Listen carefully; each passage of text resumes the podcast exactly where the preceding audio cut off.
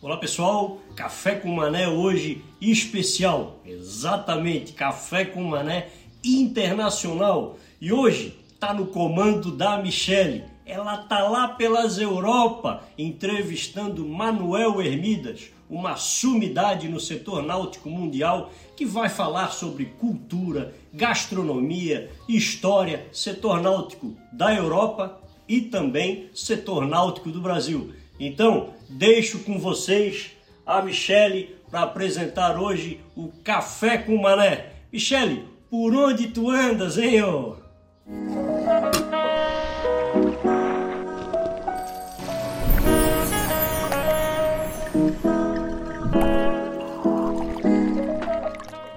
E hoje eu estou em Pontevedra e quero que vocês conheçam pouquinho da história regional deste lugar.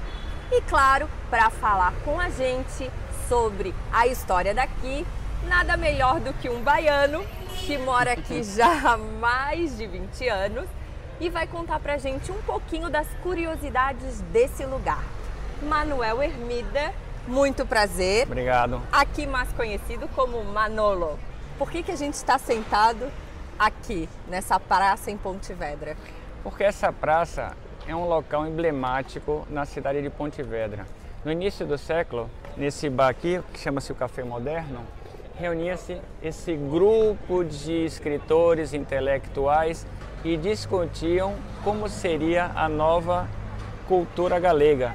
Os livros, poesia, é, discutiam temas políticos, principalmente políticos, nesse, nesse bar, o Café Moderno.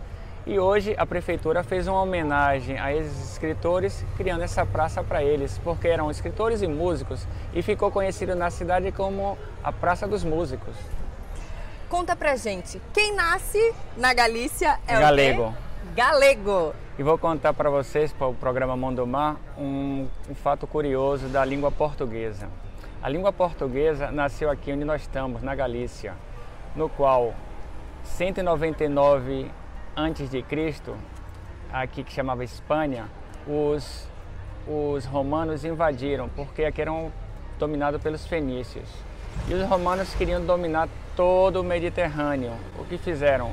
Invadem a Espanha e queriam ter o domínio do que se chamava Mundo é, Mar, Nostro, Mar Nostrum. Na região que nós estamos aqui, que é o noroeste de, de Espanha, que é a Galícia, formou-se a província que chama-se Galaica, no qual durante os 200 anos de domínio, que aqui se falava o celta, falava algo de germano, e com a introdução do latim e dos invasores, os nesse caso seriam os romanos, foi se adaptando a linguagem um pouco ao nosso português que é hoje.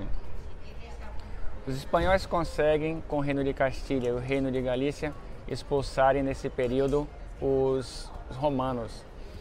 E Nesse período, Galícia, o Reino de Galícia tem um domínio grande da região. Invade Castilha, invade a, a, a, o norte da Espanha e chegamos até o Mediterrâneo. Vários anos de guerras, de mais guerras e guerras, o Reino de Galícia perde território e fica numa região muito pequena. Nesse momento, os portugueses, que ainda não era Portugal, tomam o que hoje que vocês veem historicamente o que é Portugal e fundam o país Portugal. E o que fazem? Levam o galaico português como idioma.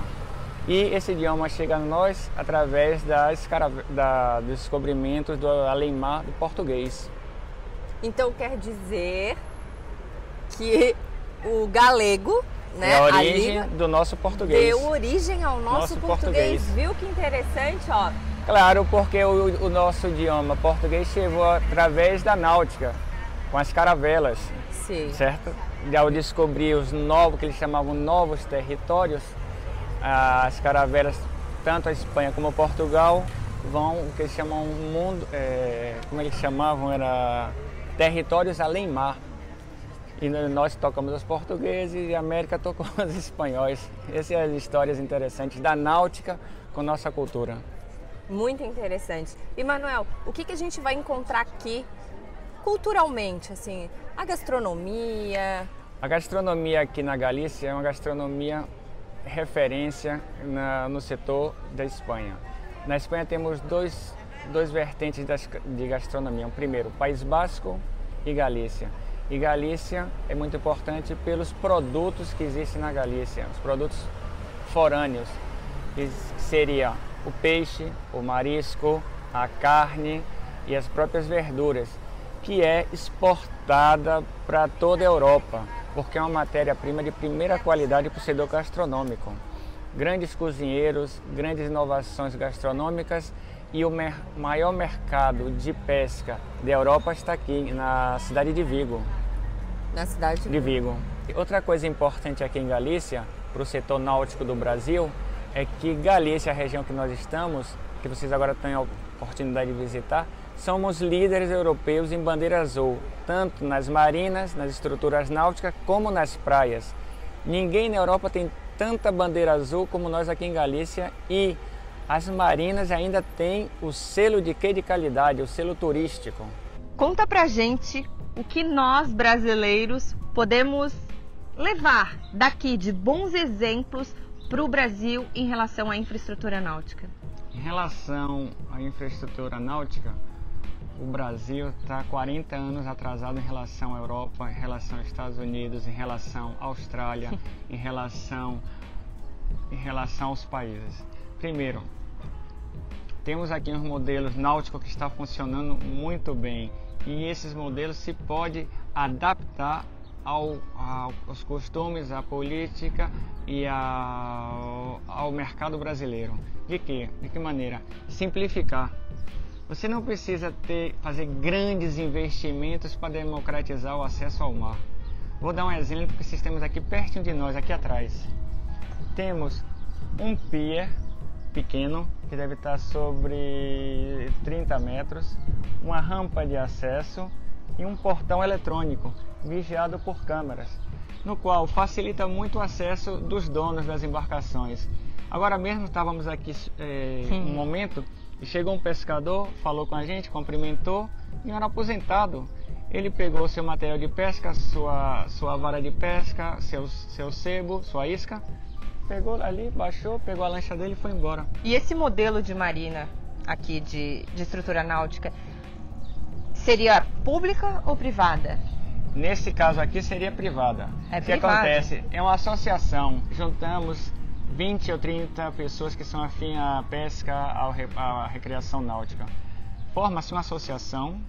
Hum. Você leva o projeto ao governo, que aqui chama-se Portos de Galícia você leva seu projeto, eles aprovam, fazem pequenas modificações, você contrata uma empresa de construção náutica e ele monta essa estrutura e você vira um associado, é seu, é seu durante 35 anos e agora ampliado para 50 anos o desfrute dessas instalações simples, econômica e funcional.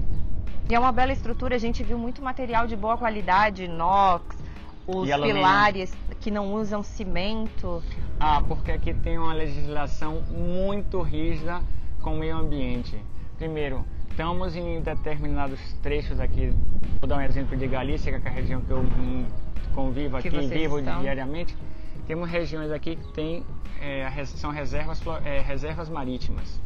E se constrói dentro das reservas marítimas. Porque você é que você tá rindo. isso não é aconteceria jamais. Você tem empresas que têm a certificação para construir dentro das reservas marítimas. É muito simples.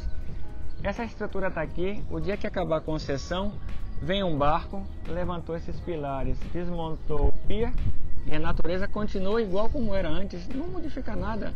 Você não, não muda o fluxo de correntes marítimas, você não muda a, a composição você não polui. E ao contrário do que também sempre escuta no Brasil, as marinas poluem. É mentira. Isso é uma mentira que todo mundo tem que saber. Se você hoje entrar aqui, mergulhar aqui, as marinas e as estruturas, as pier, são verdadeiros criadores, criadores de peixe. peixe. São verdadeiros criadores. A gente vê isso o tempo inteiro aqui. Vamos falar agora um pouquinho da nossa realidade no Brasil.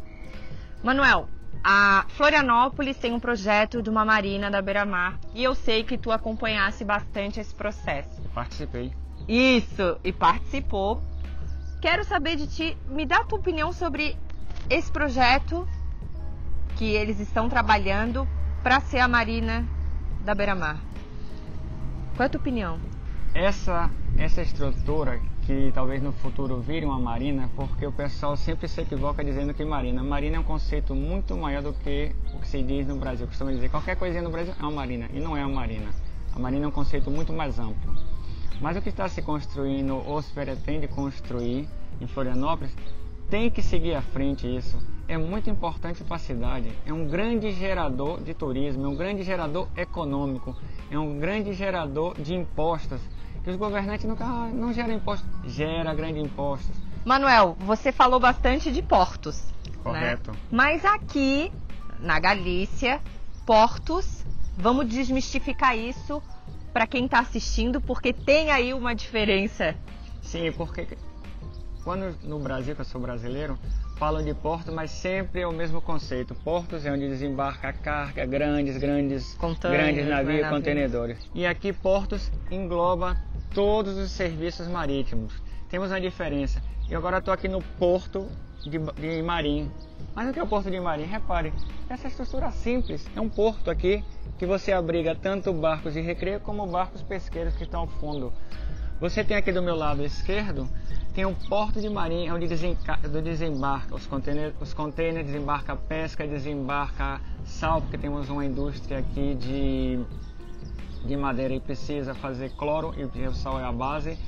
Você tem aqui no meu porto, no Porto de Marim, também temos a Escola Naval, onde se formam os alunos, futuros almirantes, futuros comandantes das esquadras espanholas que fazem parte da União Europeia. Ou seja, portos aqui é uma palavra muito democrática, não é só portos, conceito, portos grandes.